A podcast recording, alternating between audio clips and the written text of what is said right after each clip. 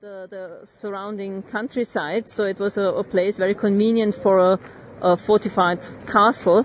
More than 900 years, it's now a monastery, and the building, as it looks today, has always been monastery. From the old medieval monastery or castle, there is really nothing left. You are listening to another Travel Radio International audio journey. We are exploring the Melk Abbey in Austria. The grand 10th century buildings we are exploring are surrounded by beautifully manicured lawns and well kept gardens. Rules of Saint Benedict can be sort of described with the words ora et labora et lege, which means to work and to pray and to read. So for Saint Benedict it was very important that the monks should not only work with their hands but also with their head and that they should uh, that prayer and work should be in the same measure. He didn't want just ascetic monks who only prayed, and also not just people who should work the whole day. So it should be both the same value, and the monks should be able to read and to study. This was very important. So therefore, most of the Benedictine monasteries are also uh, connected with schools. Here in the abbey, there is also a big school, and which is almost as old as the monastery itself here. It is very important for the Benedictines to have an open house still today. There is very much mm, going on here in the house. There's the school. We have a lot of cultural activities like concerts and other events here.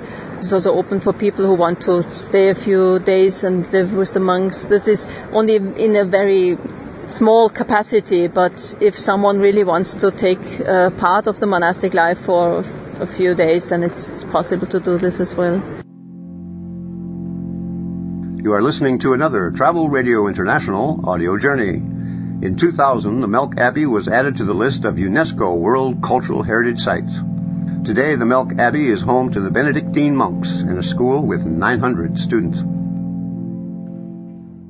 There is a very big library here in the house. It has about 100,000 volumes.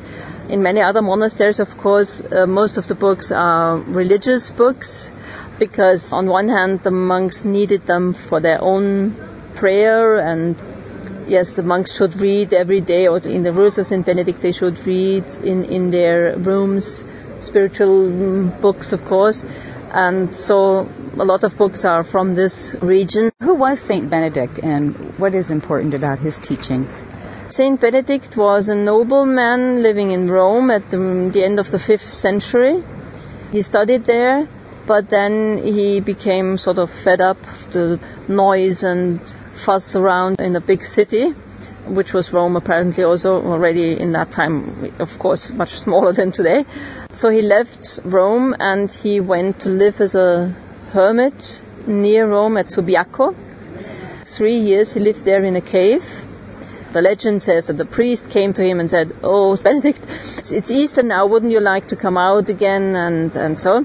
So then he left this cave and he went to a community of monks who wanted him to be their abbot, but he was very strict. He had very strict orders for them. They were not prepared for that, didn't like that. They wanted to carry on with their more easy life.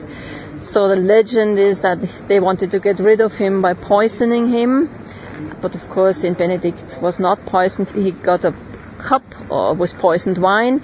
He made the sign of the cross over the cup before he drank, and the wine, uh, the, the cup sprang apart. So he was rescued from this attack.